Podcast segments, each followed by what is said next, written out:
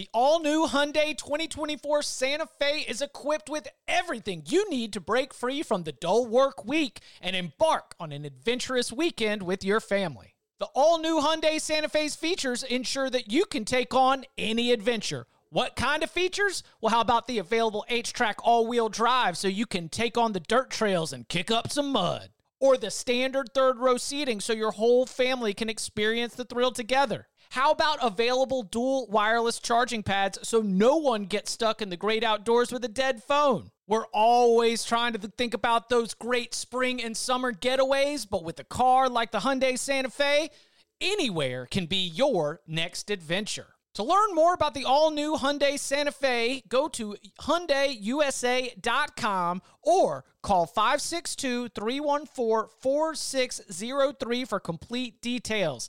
Learn more about the all-new Hyundai Santa Fe at hyundaiusa.com or call 562-314-4603 for complete details. Hey y'all, I'm Bud Elliott and this is Cover 3 College Football Summer School.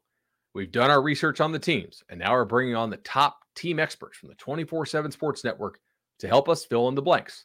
Please follow us on Twitter at Cover 3 Podcast. That's Cover 3 Podcast and leave us a five-star review on Apple and Spotify. All right, class is in session.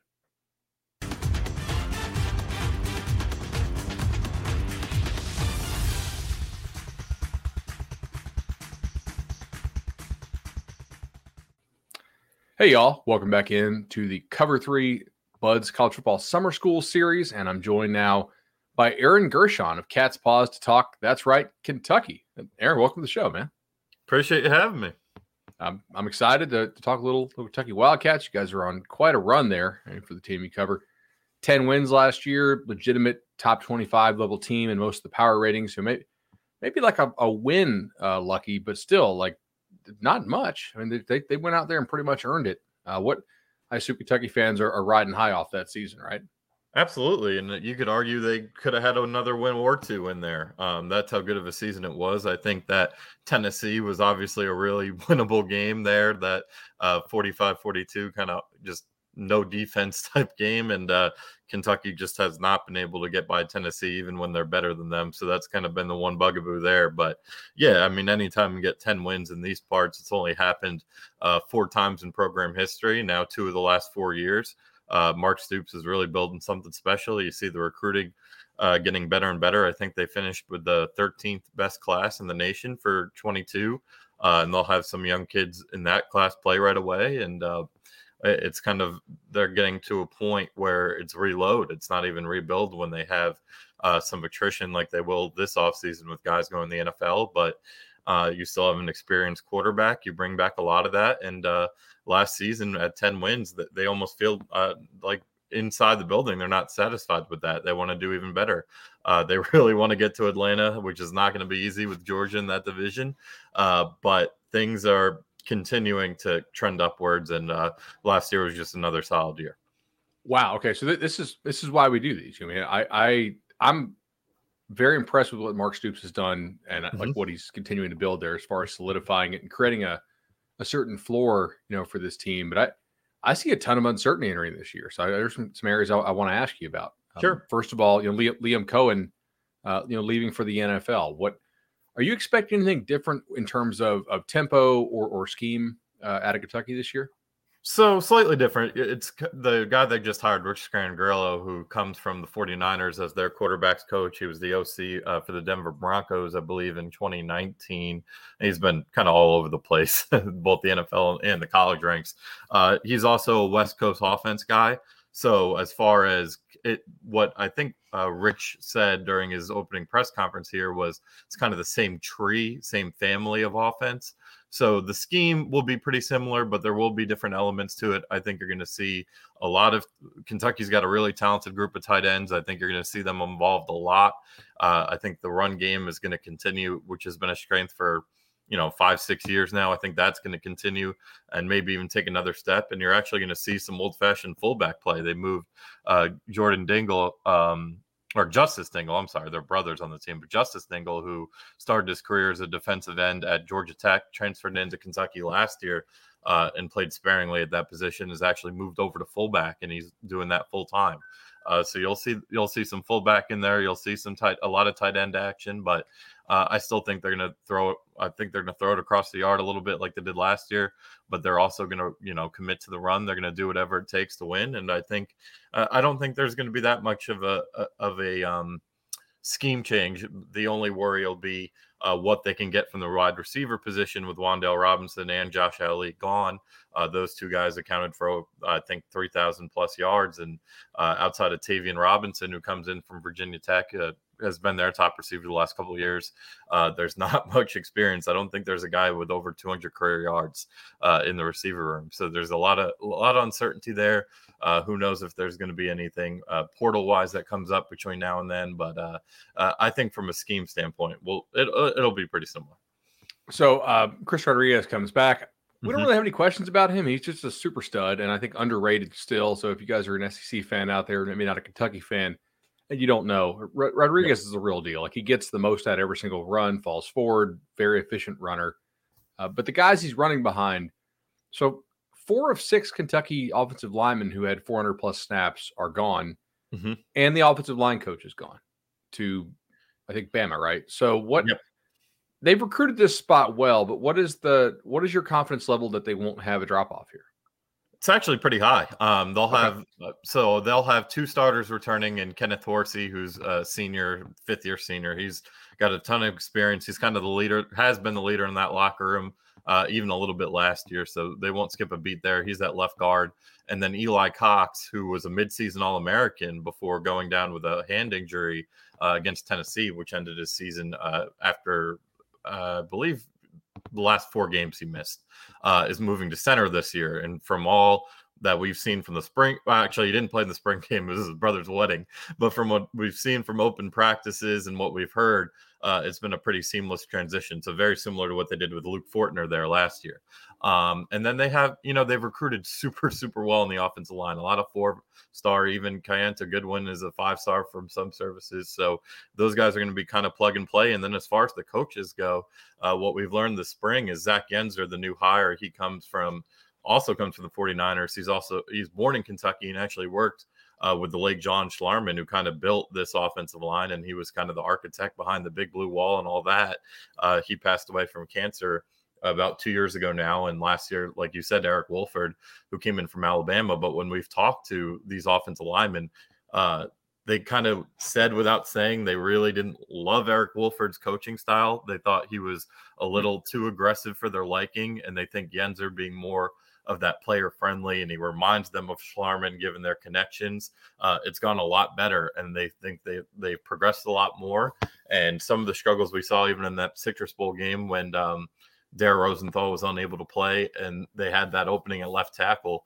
Uh, I, I, I really do expect good things. I really like this coach uh, Yenser, and I think uh, they have plenty of talent to kind of make up for what they've lost.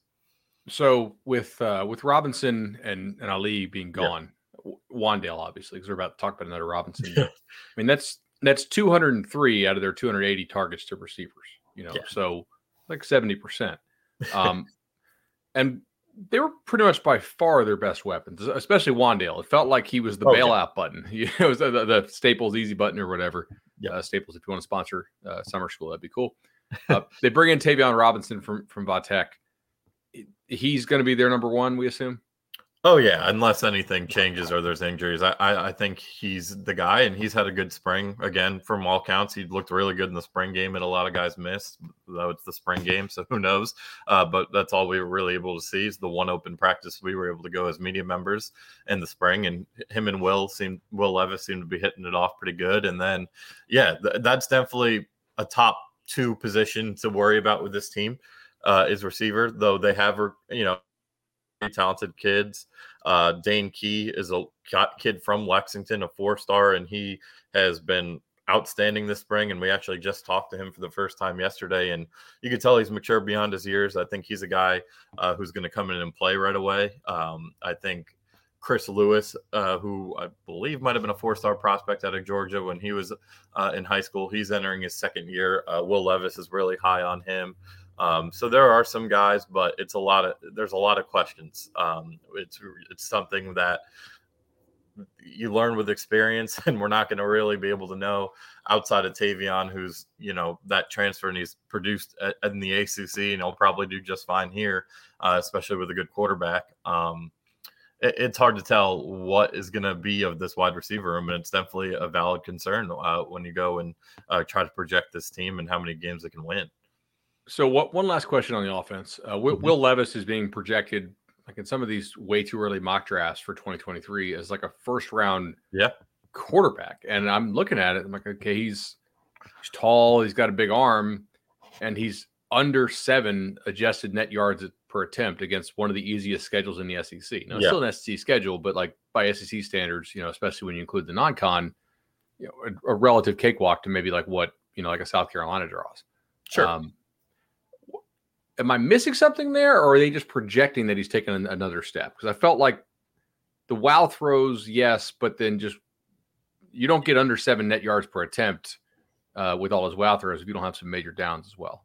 So I, I, think it's a combination of things. I think that one, he didn't come into Kentucky until the summer of last year, so he kind of got thrown right into the fire. He got here in July and he was the starter. So I, I don't. I think there was still some continuity uh, that needed to be established. I think there needed to just be simply timing with his receivers that he didn't get.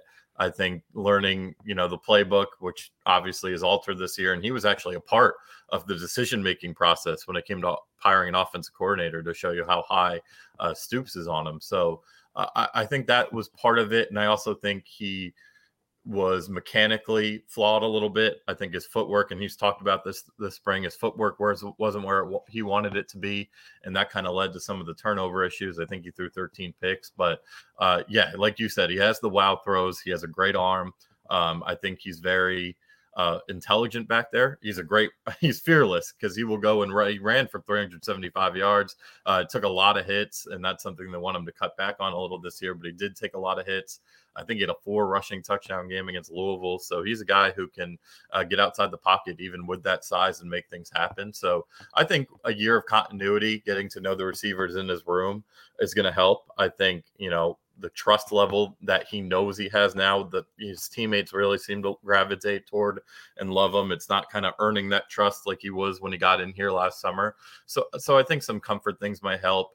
And apparently, you know, he threw a little bit at um, pro day, which you know all 32 teams were at, given uh, Kentucky's crop of prospects, and he he really impressed the scouts there. So there's something there.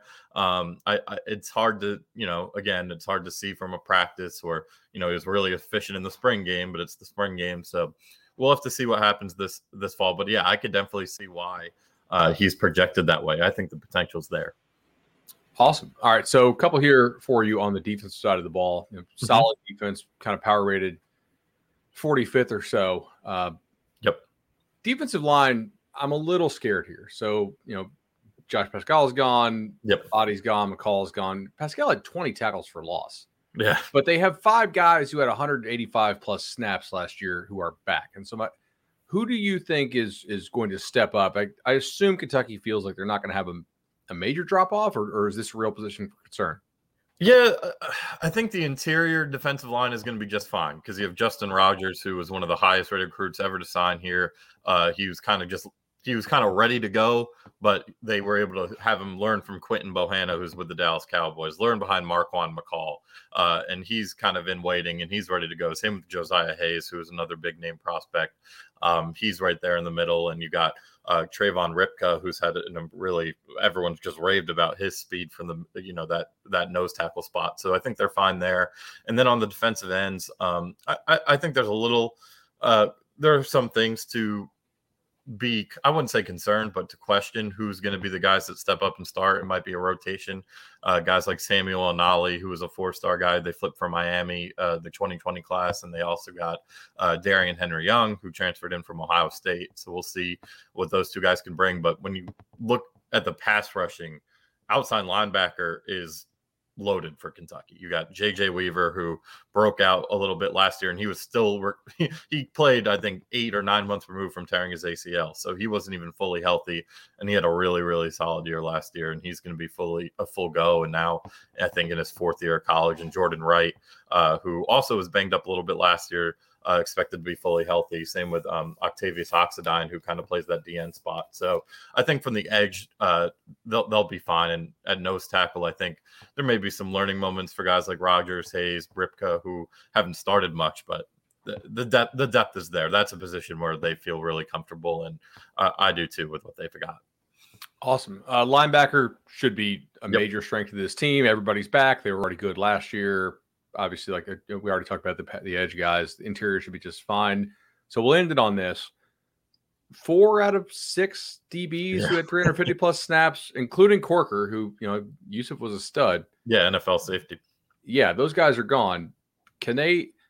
Can they hold serve here? Like I'm not gonna. Uh, that's my biggest concern with this whole team okay. right there. So that's that's kind of the one spot uh, safety, I'm not that worried. A little, well, I wouldn't say that. I would on a panic meter, I'd probably put safeties at like a six. I wouldn't say it's the. Eh, I mean, they have some depth there. Tyrell Ajian, who uh, seems to be a guy who's made a big pick in all the, their kind of blue chip wins throughout the years.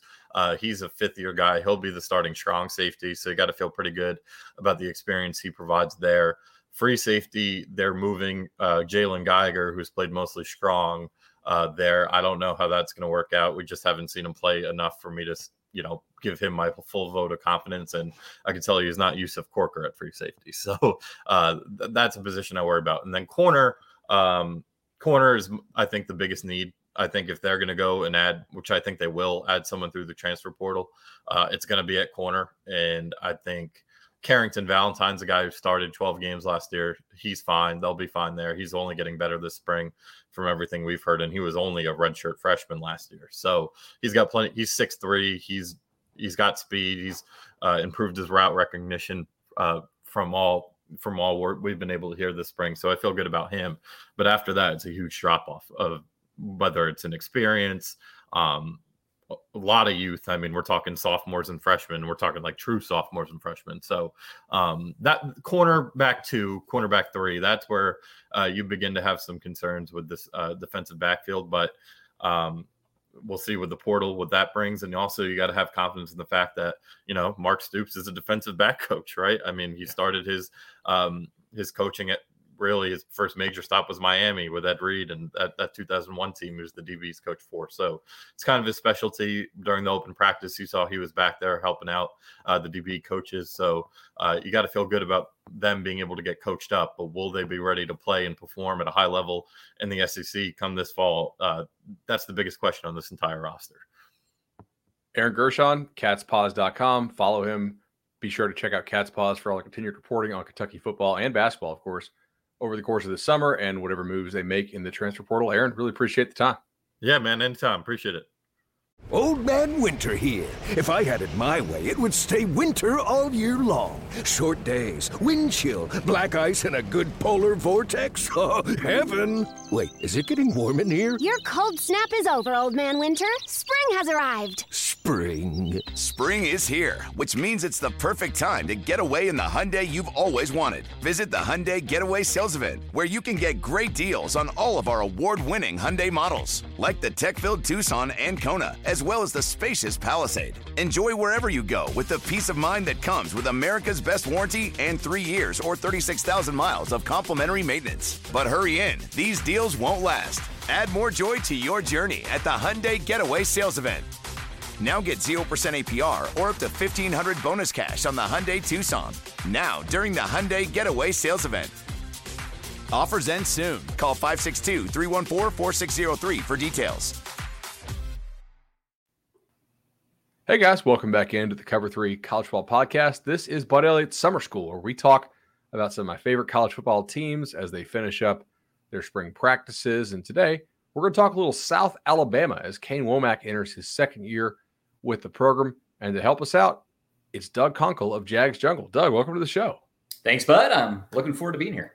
No doubt. So uh, I feel like this is a program that's uh, a, a, young program uh, within the FBS. They they get Kane to come in pretty universally lauded higher.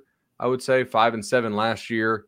Uh, they did manage to you know most of the power rating power rating systems actually had them you know, inside the top 100, uh, which is not great, but it's still an improvement over what they had uh, in prior years. What, what's what's kind of the mood there? Uh, super optimistic, I would have to say. And they started out, you know, kind of a house on fire last year. They uh, suffered, unfortunately, a, a season-ending injury practically to Jake Bentley, who'd come in as a quarterback and was having an outstanding year with 70% completion rate, 17 touchdowns to eight interceptions. Uh, on the opening drive against Troy, took a low shot to the knee while he was completing a pass that got him down to, to the goal line. And that put him out basically for the rest of the season. He came back and tried to play on a torn MCL for the last game of the year to get him into a bowl game, but and got him to overtime against Coastal Carolina, but couldn't quite pull out the game. But um, all in all, the direction of the program feels like exactly what everyone was hoping for when Kane Wommack came back. He'd been the defensive coordinator there previously, went on to do great things at Indiana, come back again, and and and brought as good a defense as he had before and even better. So I think um, I, I think the the mood going into this season is this should be the bowl season. This should be the breakthrough year. They finally win more than six games. I think everyone thinks the direction is very positive.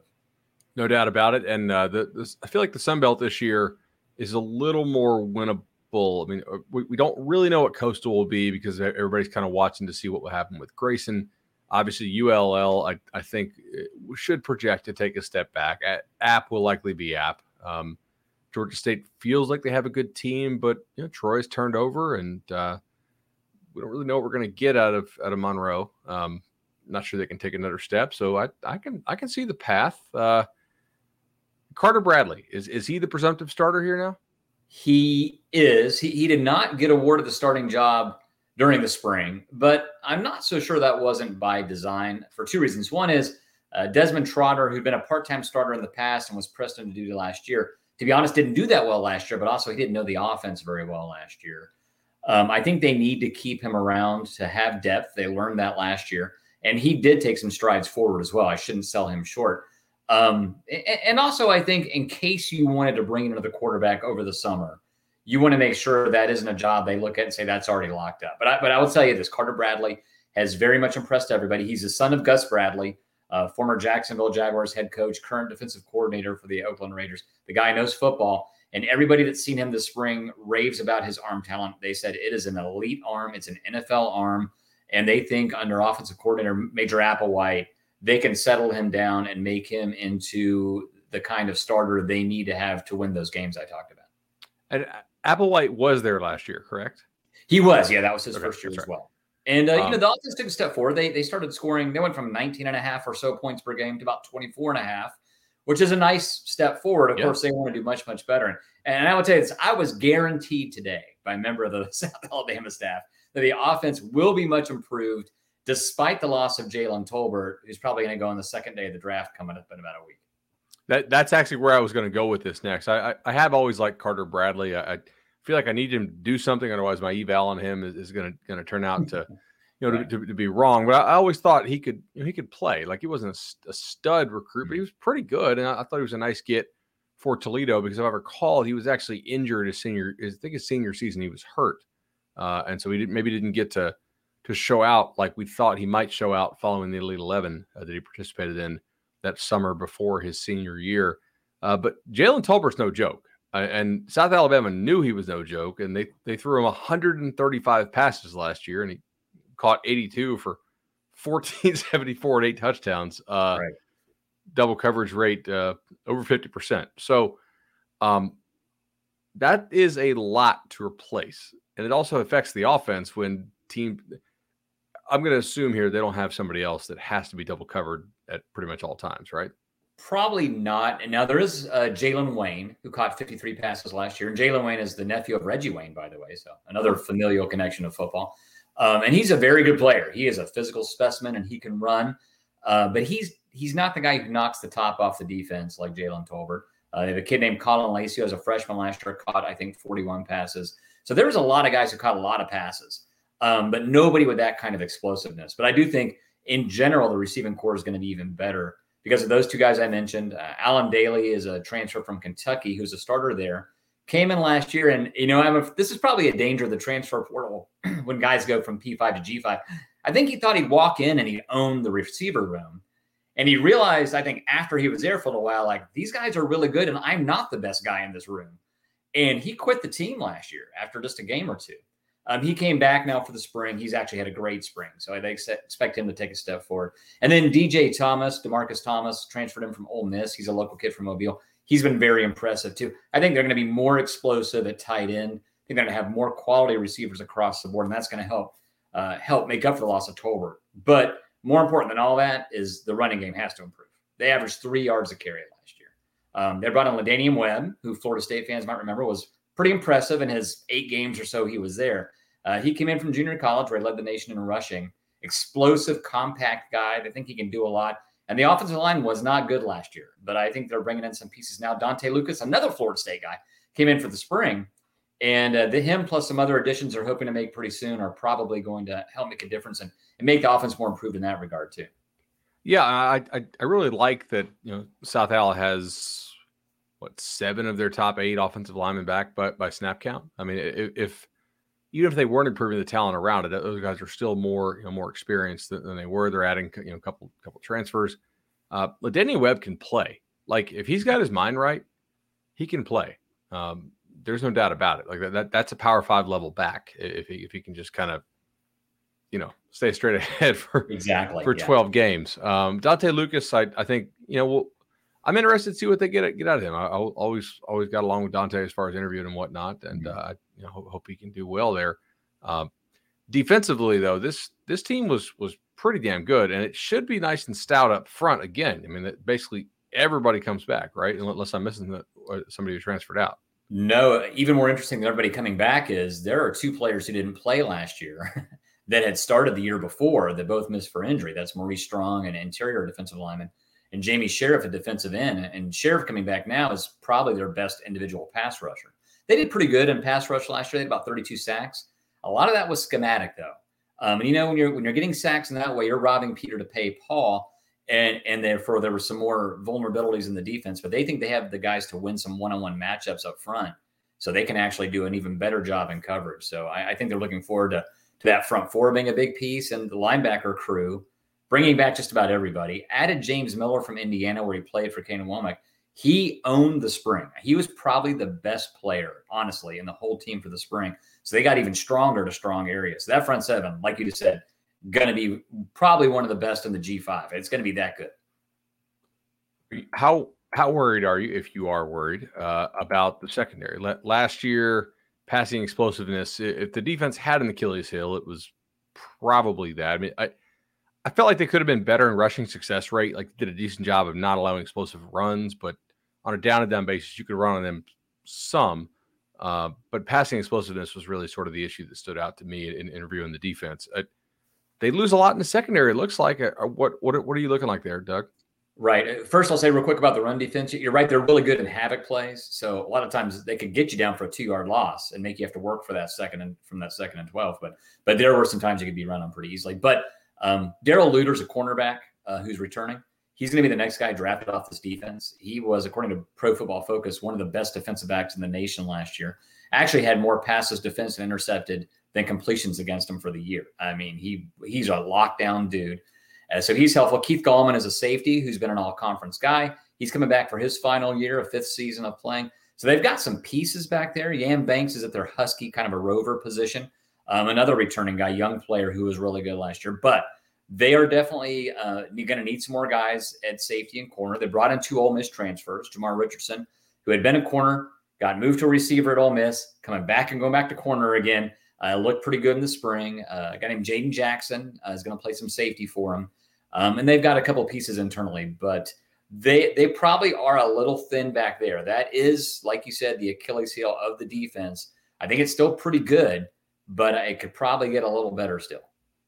No doubt about it. Um, so, looking at South Al here, if I were to tell you they were favored in six games, does that seem fair? Yeah, that seems fair. I, I mean, they've got a lot to prove. Uh, sure. I, I, know that they, um, I know they have a lot of potential, I, and I really feel confident this is a really good coaching staff. And year two is when you really start seeing coaching staffs pay dividends.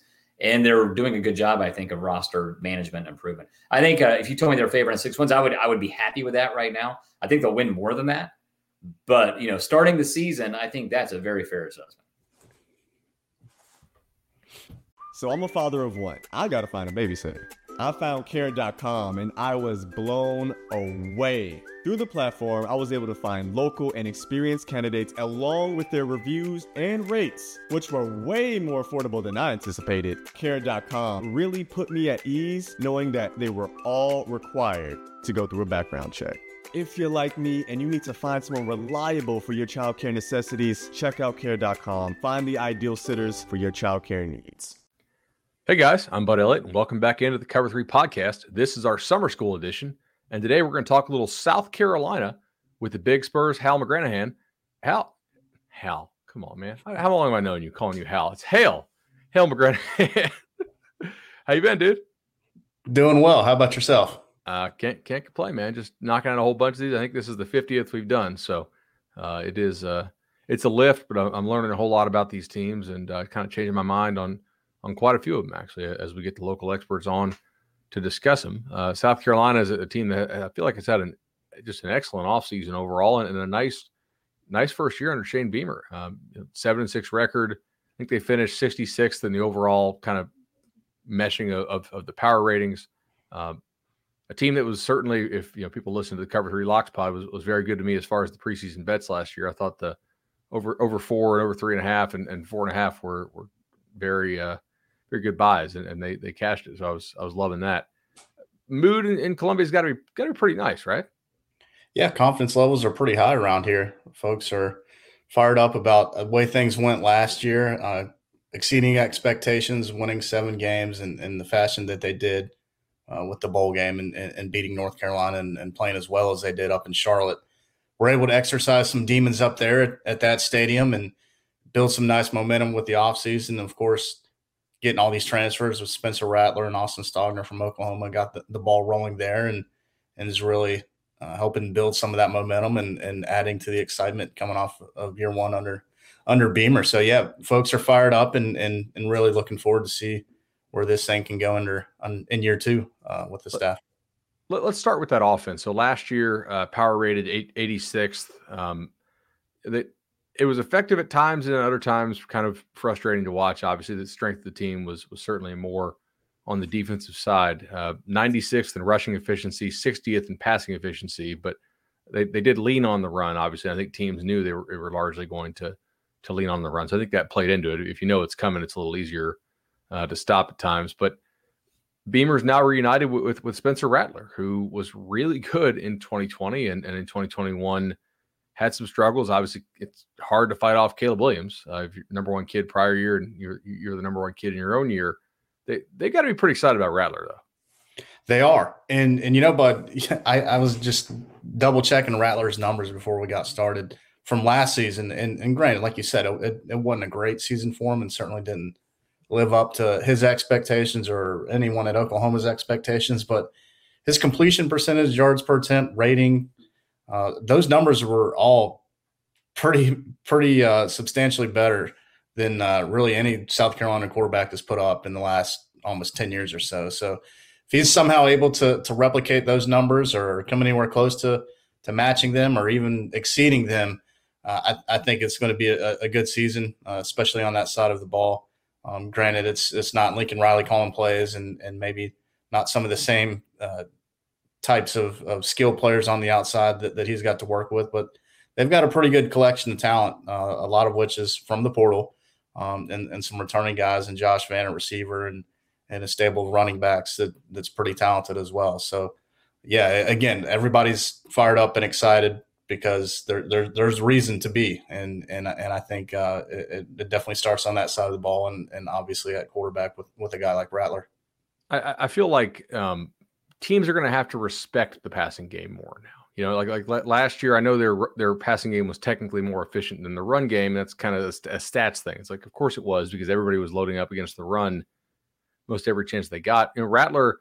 I also had Rattler uh, as a bit unlucky last year. If you look at the number of interceptable passes he threw uh, versus the number that were actually picked, uh, I think DBs just kind of had magnet hands on him last year. I, I, don't think he'll he'll maintain a you know just a two to one touch to interception ratio. It'll probably be a little bit better than that, even going to South Carolina. And I, you look at these at these receiving options. You know, Josh Vann, you, you got Joyner, I think Bell's an interesting kind of flex weapon for you. Stogner comes over at tight end. Corey Rucker from Arkansas State is is he is in right. Uh, Corey Rucker is he's still finishing up at Arkansas State as we record this. Um, he's but he'll be in you know by the time they get rolling with the summer program. I mean, I, I, we, we did the Arkansas State preview with, with, with Jeff from, from A State Nation, and uh, he's going to be sorely missed at Arkansas State. And like that's a nice collection of of, of talent. It may not be like what Bama has, but I feel like a lot of schools out there would really enjoy having that level of talent. Um, and I I liked Kevin Harris, and I really liked Zaquandre White when he had his head screwed on straight. And I feel like you know, nice redemption story for him there at South Carolina. But uh, Christian Beal Smith was a very patient runner last year for Wake. They're going to miss him, and I think Marshawn Lloyd uh, he could be kind of a sleeper candidate, right? Am I talking myself into this? Should I be? I, I, I mean, I'm with you, man. It's uh, with with Marshawn. Obviously, he's he's entering his third year.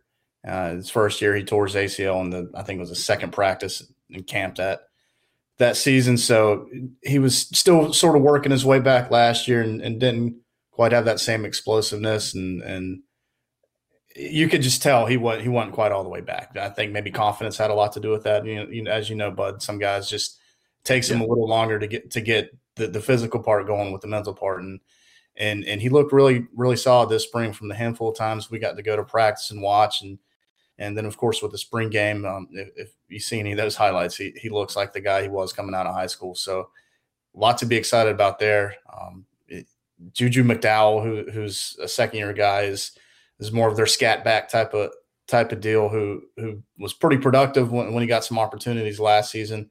Um, and then Rashad Amos, who, who's sort of the fourth back and forgotten man, for for lack of a better phrase, uh, is really talented in his own right. Hadn't played a lot over the course of his career, but but they're they're pretty deep. And and yeah, bringing in someone like Christian Beal Smith, who was really productive at Wake Forest, is, is going to go a long way. And I think he's just going to kind of do whatever they need him to do. Um, probably be more of a versatile type of player, whether it's you know running running in short yardage or, or playing some on special teams, whatever the case may be. Uh, that that group, you know, top to bottom. I mean, I didn't mention Lovasea Carroll, the, the Georgia transfer, who's you know trying to figure out how to play running back again since he was a DB at Georgia. So it's a, it's a deep, talented group, and and it's going to be really interesting to see how it, it shakes out over the over the course of the season.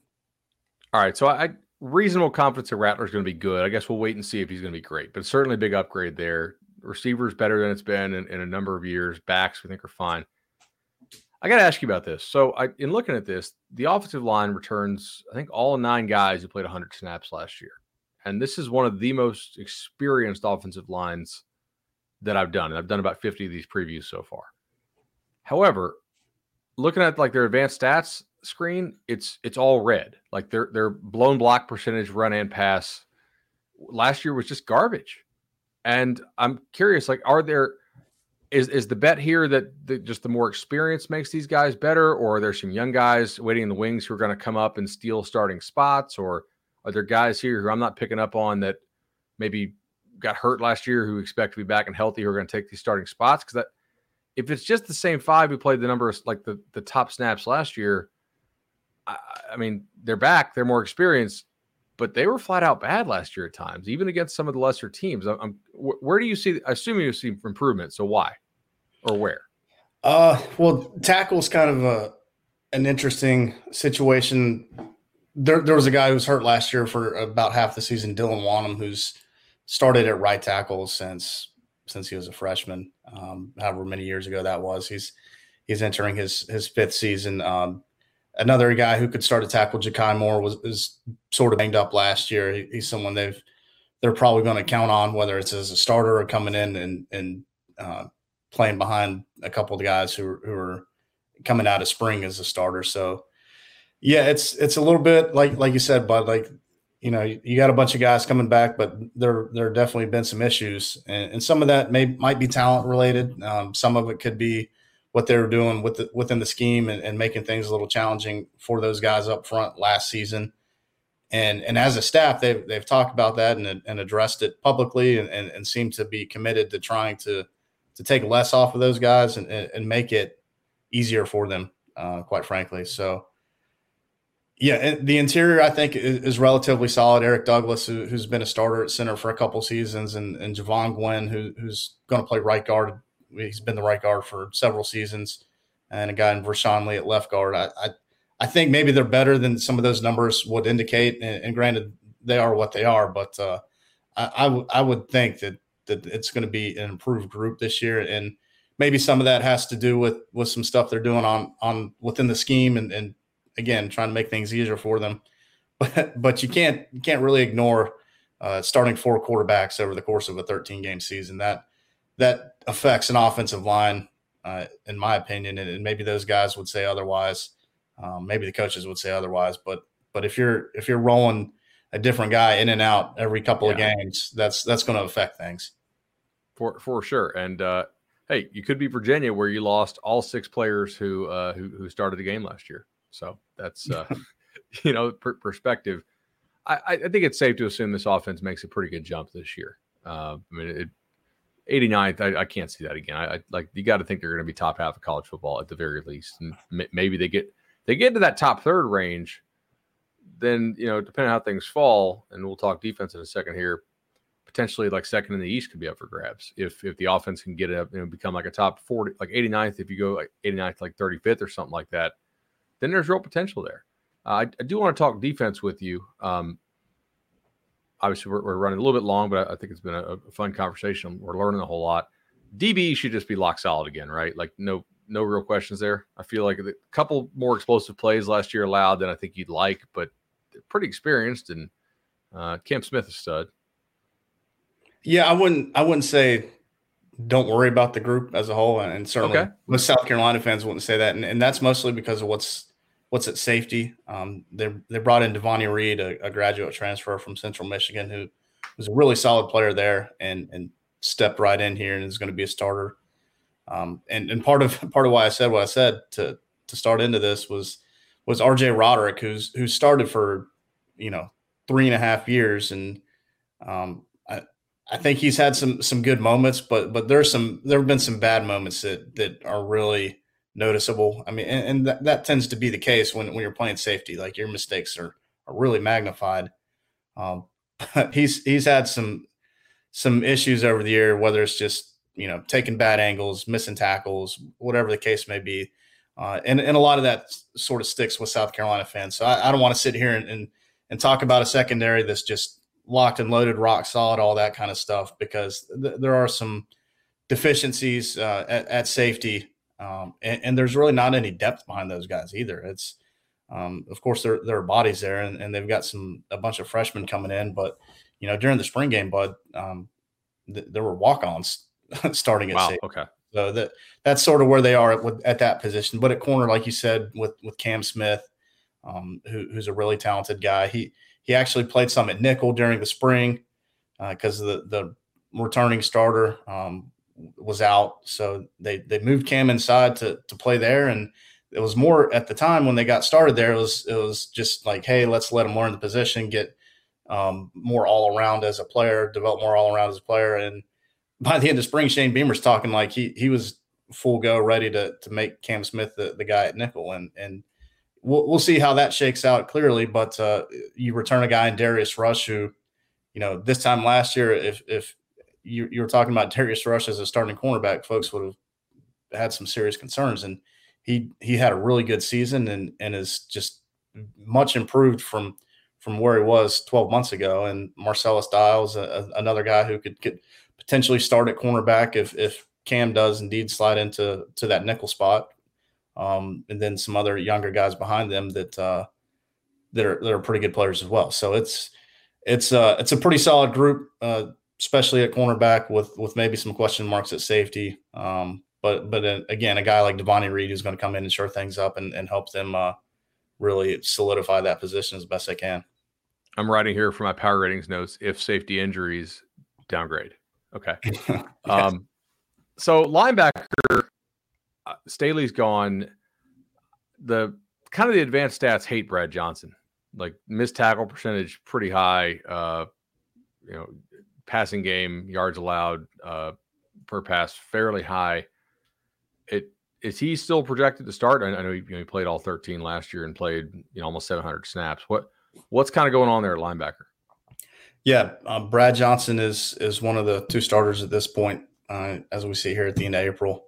Um, Sherrod Greene, who who was a starter at, at the Mike spot going into to last season and after the first couple games, he, I think it was the second drive or into the first drive in the Georgia game that uh, he he had an injury and missed the rest of the season. And, and similar story with with with Sherrod uh, in 2020 when when he got injured in the Tennessee game, which was the opener. Um, so assuming Sherrod is healthy and available, he's he's going to be at one of those two spots. Um, Brad Johnson, like you said, um, is coming back and is a starter now. But I, I think the staff would, would kind of like to see Mohamed Kaba, uh, who's pretty highly recruited guy coming out of high school, very talented player. And uh, I, I, think they really want to see him push and, and, maybe get one of those two spots. Um, then they've, they've got a couple other guys and uh, and Debo Williams who transferred from Delaware last year, who's um, who could potentially push for, for time as well, um, and, and, some other some other names in there. But uh, yeah, th- that that top three and they're base four two five, so they're they're rolling two most of the time. Um, but that but that top three would would be you know not necessarily in this order: Sherrod Greene, Brad Johnson, and, and Mo Kaba. And then defensive line wise, uh, Zacch Pickens is back. Jordan Burch is the name. I think recruiting fans will certainly remember. Uh, Ellis and Sterling are gone. Uh, Enagbare is gone. Enagbare, fifteen percent pressure rate last year, uh, and is I mean that that's uh, he's credited with 15 uh, interceptions or deflections caused, which is really pretty good. Uh, are they? Can they hold? I don't know. I, I don't want to ask it in a negative way. Can they be better on the D line? You think they'll take a step back? Can they hold serve? What What's kind of your thought there? It looks like stats wise, Kingsley's a pretty big hole. Yeah, they they need to do better uh, across the board as a group, um, and and that's going to be tough to do when you lose your best guy, your most productive guy, like you're throwing out all those numbers and and they're they're pretty significant. But but they've got some some talented guys who could potentially come in and come close to replicating him. I think um, Jordan Strachan, who transferred from Georgia State last year, uh, in 2020 he he was tied for the lead in the country in sacks. I think he had what, 10 and a half that season. Yeah. Um, and, and he played played a pretty decent amount last year with Jordan Burch. And without getting too into the weeds about the rotation, uh, the, neither of those guys got a ton of pass rush opportunities, especially the first half to you know two thirds of the season. And I think some of that is because uh, Enagbare was just so good that way. So um, Jordan Burch, Jordan Strachan are, are, the top two guys who who talented, but uh, really haven't shown it yet at, at, South Carolina. Maybe in flashes, um, but but those two guys uh, are, are going to step up and, and have the opportunity to to fill to fill that void and and maybe the depth isn't the best there. They they got to transfer in Terrell Dawkins from NC State, who's he had some success there. wasn't always used in, in the best way as far as what suited his skill set, but uh, they're they're going to allow him to to maybe play uh, and, and, do some things that that really complement his game and and you know inside at, at tackle with Zacch Pickens and uh, Alex Huntley, Tonka Hemingway. They, have got some some pretty talented guys, um, but maybe some of that production wasn't quite there last season with what they gave up on the ground. Um, which is you know gives me a little bit of pause. I think, and I think a lot of folks around here a little bit of pause with with maybe how how good that group actually is. So I, while talented, there's still something to prove uh, with those guys. It, is it crazy to think that the offense could be better than the defense? I mean, I know that'd be a huge flip from where it was a year ago, but it, it just in talking to you, it almost sounds like the offense has a chance to be a better unit than the defense. I, I don't think that's too far fetched to say, Bud. No, I, okay. I mean, they you know, they they addressed a lot of needs with the portal, and the majority of them were on the offensive side of the ball. Um, you know, maybe maybe it's a little easier to go go and pick out some some good receivers as opposed to going and picking out some some really good defensive ends and tackles because you know there aren't a lot of those guys, and, and, and when they are available, you know the big boys want them too, so it's hard to go get them. But uh, but yeah, I'm with you. I, I think we could be you know sitting here six seven months from now talking about a a, a really good offense and the defense. You know, it, they might be pretty good, but uh, you know, I, I, think maybe pretty good is is really the the most realistic ceiling uh, at this point for for that side of the ball. We, we don't talk a whole lot of special teams uh, on on this show unless the special teams had a huge part in the teams you know winning or losing. Like we talked Nebraska because they've lost like every game due to special teams. I feel like, but uh, Parker White to me really stands out as a guy that made a a lot of clutch kicks in in, in these tight games. Uh, one of the top five in the country in field goal efficiency. He's gone. Correct. I have him as a cross off on, on, on my sheet. What what's uh, what's South Carolina going to do there? Yeah, they've got they're going to have a three man race. It was it was a two man battle during the spring because one of the guys who, who, transferred from Arizona State was injured. Uh, Jack Luckhurst is his name, um, so he'll be back in June and, and, get into the mix with with Mitch Jeter, who who did some kickoffs last year as a scholarship guy, and, and Alex Herrera, who's a, a, local kid from from here in Columbia, who's who's a walk on, but um, seems to be firmly in the mix for for that job. Um, Jeter's got a little more leg strength and and probably just overall talent is is a little bit better. But uh, Herrera is is really accurate and seems to be very consistent. And and I can't remember the exact percentages they were charted on throughout the spring, but uh, you know I think it was in that high 80s is is what those guys were making their kicks during spring practice. So um, obviously a lot different when when you're doing it on game day. But uh, yeah, it's, but, it's still encouraging though. Yeah, and and and they they seem to be encouraged by it. And and when you have a coordinator in, in Pete Lembo, who's um you know a pretty renowned special teams guy, and and that's that is his job. He doesn't do special teams and coach you know linebackers or whatever. He's just so all special teams all the time. So uh, I think there's some value in, in that as well um, with with that group across the board. Hale McGranahan, thebigspur.com, the best source out there for South Carolina content. I know we'll be reading all, all through the summer. We'll have to have you on again for the fall, do a little final season preview. Hale, really appreciate the time, man. Of course, bud. Thank you. All right, that's the bell. Cover three college football summer school is over for today, but don't worry. We'll be back soon with even more episodes filling you in on the top teams in college football. Please give us those five star reviews on Apple Podcast and Spotify. Follow us on YouTube and on Twitter at Cover Three Podcast, and we'll see y'all soon.